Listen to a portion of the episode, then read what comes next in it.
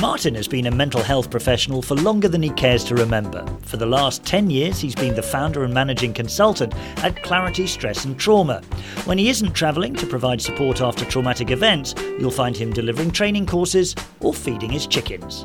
Adam has been a BBC journalist and presenter for over, well, put it this way, he had plenty of hair back then. Using his extensive BBC experience, his company, Adam Kirtley Media, provides media, crisis media, and presentation skills training across the world. He used to feed his own flock of chickens until the fox ate them all. Martin, I'll be honest with you. Uh, we are trying to host a refugee. We're finding the process extremely difficult, but it is something that we want to do. We're lucky we've got the space. It needn't just be space. People are offering a, a room in a small house. I suppose what fascinates me is why this particular conflict, war, has really made so many of us me included for the first time in my life, decide to take somebody in, in this case Ukrainians, rather than uh, the Afghan situation or the Yemeni situation, of course, the awful war in Syria. Yeah, it's, it's I mean, I think there are a real mix of contributing factors to this.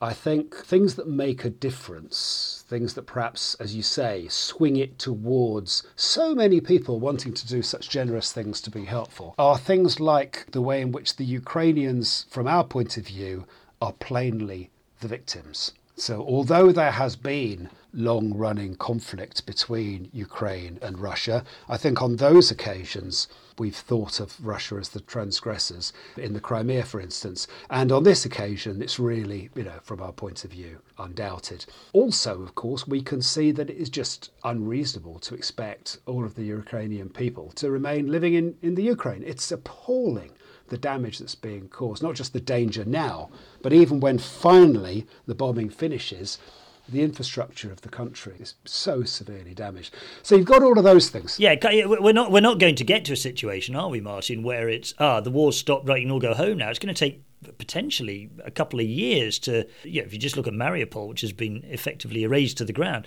it's going to take ages to get towns and cities up and running again? It's clearly a massive infrastructure building program which will somehow or another have to be funded and put in place. So what you've got is, is a lot of people then, many of whom I think as you hint there, would actually want to go back to the Ukraine when the time comes that it's safe and possible for them to do so, of course. And in many cases, we'll be talking about providing a temporary refuge. Others, no doubt, will, you know, one way or another settle down in the UK or other countries that they've evacuated to. But yes, you've got the sense of these people being wronged in the most horrible, dangerous, tragic way, not being that different to us, and that sense of otherness or not is important. There's lots of cultural aspects for, for Ukrainians which are not dramatically different to many British people.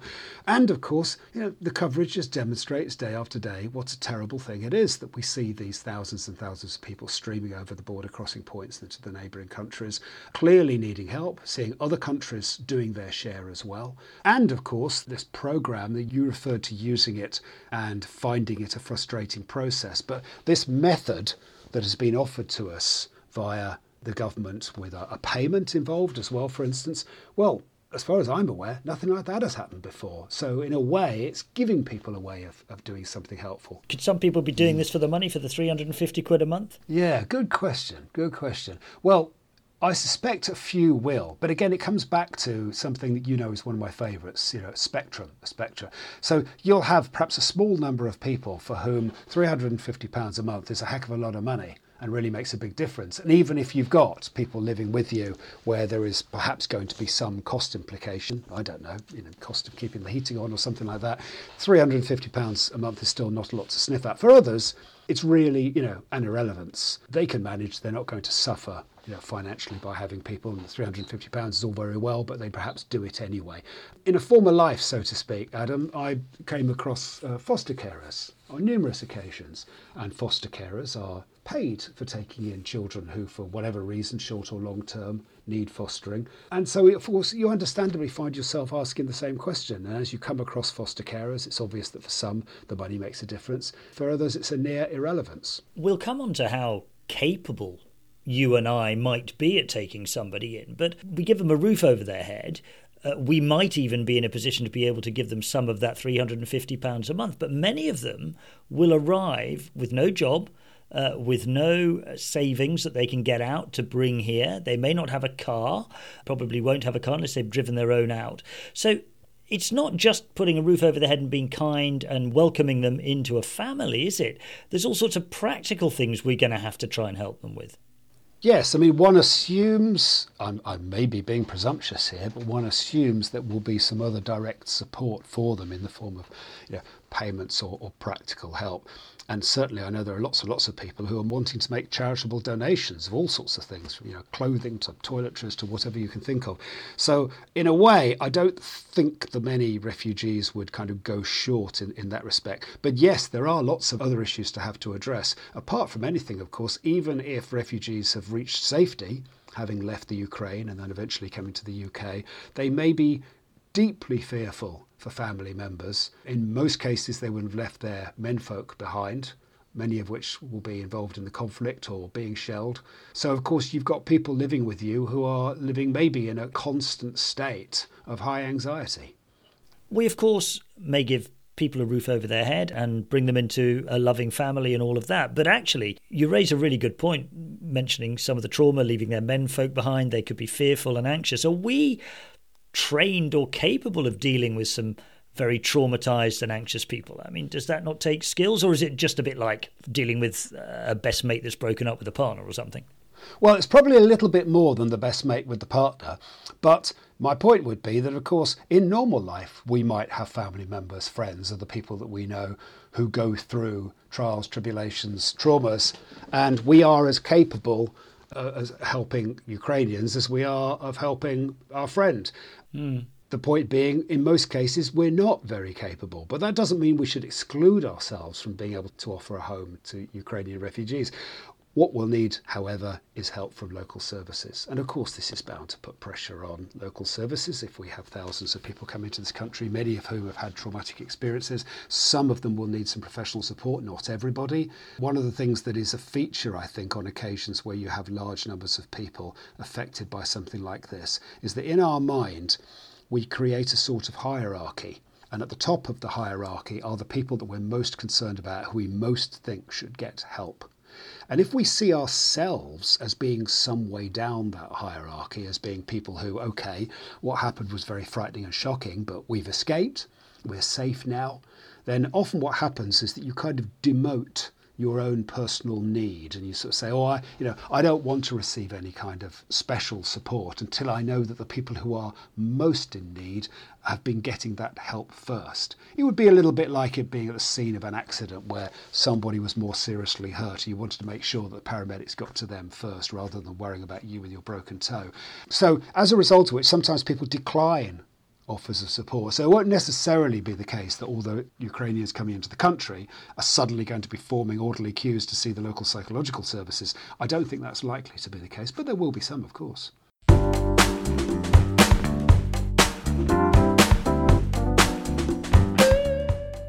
I suppose this is a really negative question, but uh, yeah, maybe it is worth exploring it all sounds great that we take people in and we give them uh, the love and attention and care that they so deserve. But could it all go wrong?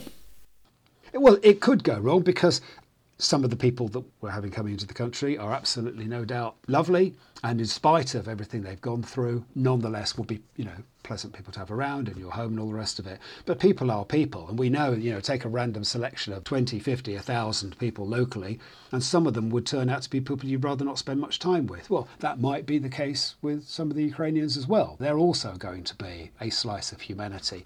So some of them might be a bit more difficult to put up with. What sorts of things could go wrong? I mean, it could be you just don't get on with them, but what other things might happen? This slice of humanity.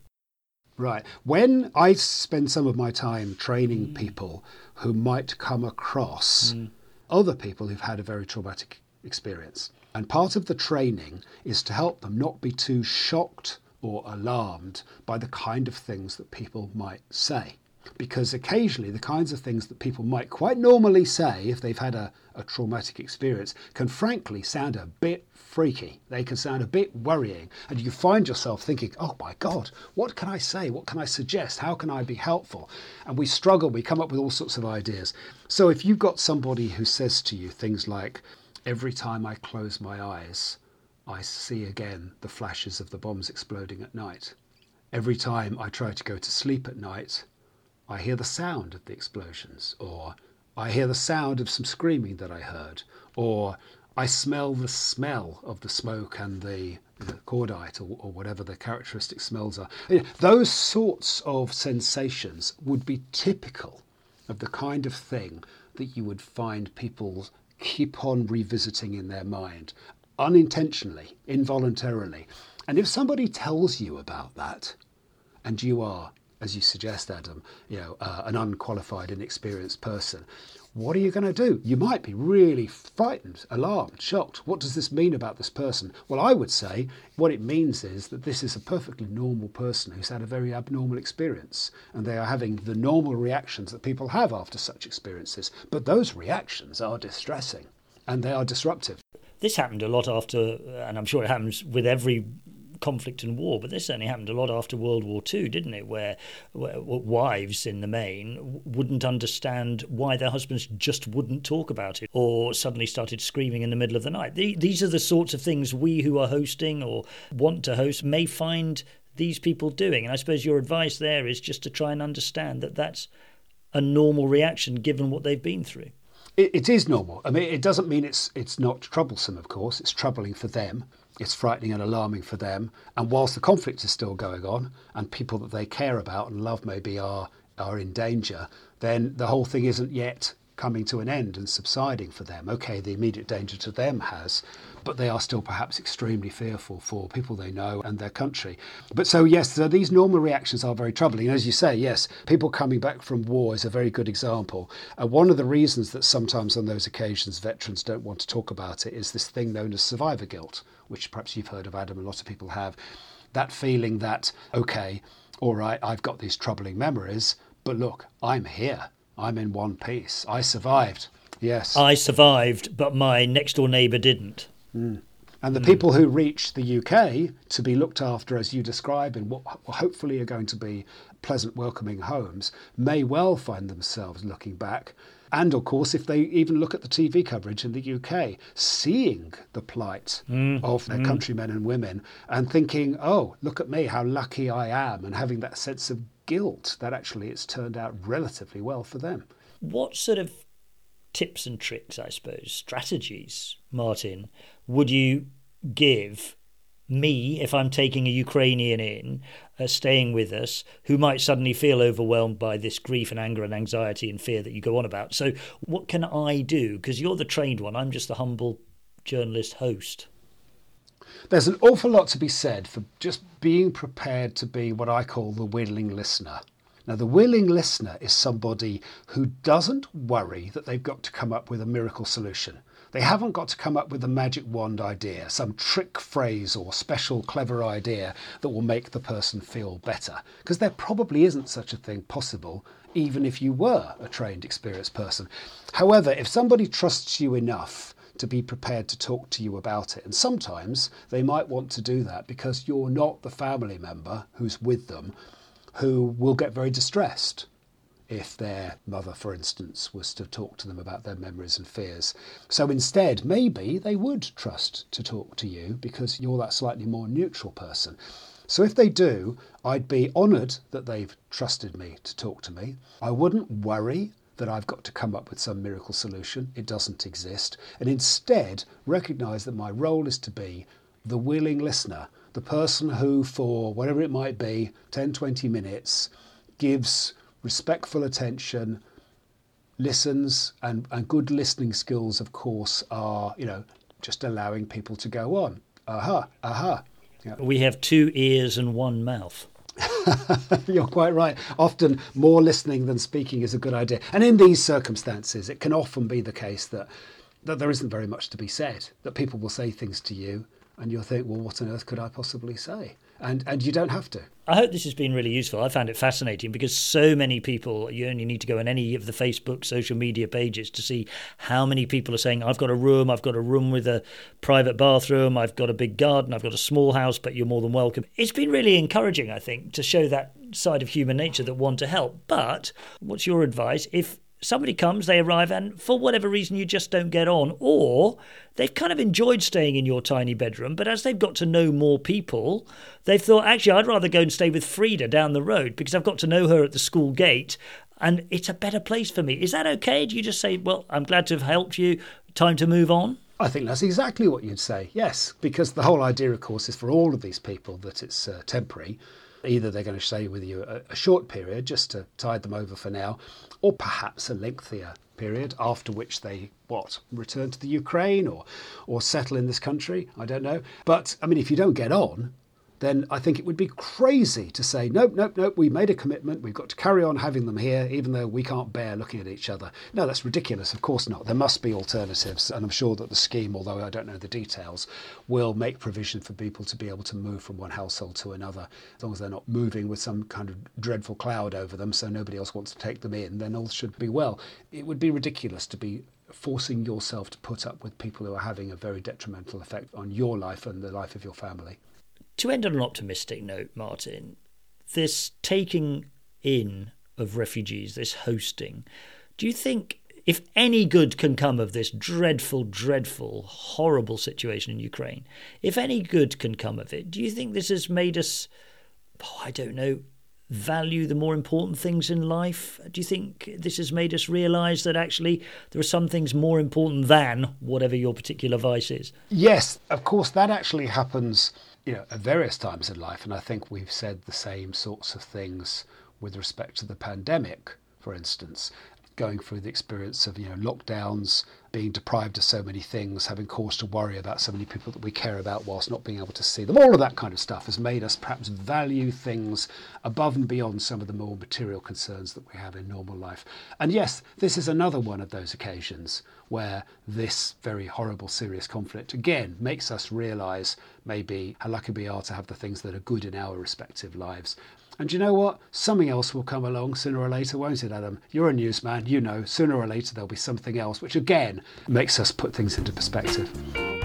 Well, that's it for this time. Do follow us to get an alert when our next podcast is available. And you can contact Martin on martinalderton at claritysat.com and Adam on adamkirtleymedia.co.uk. Join us again next time.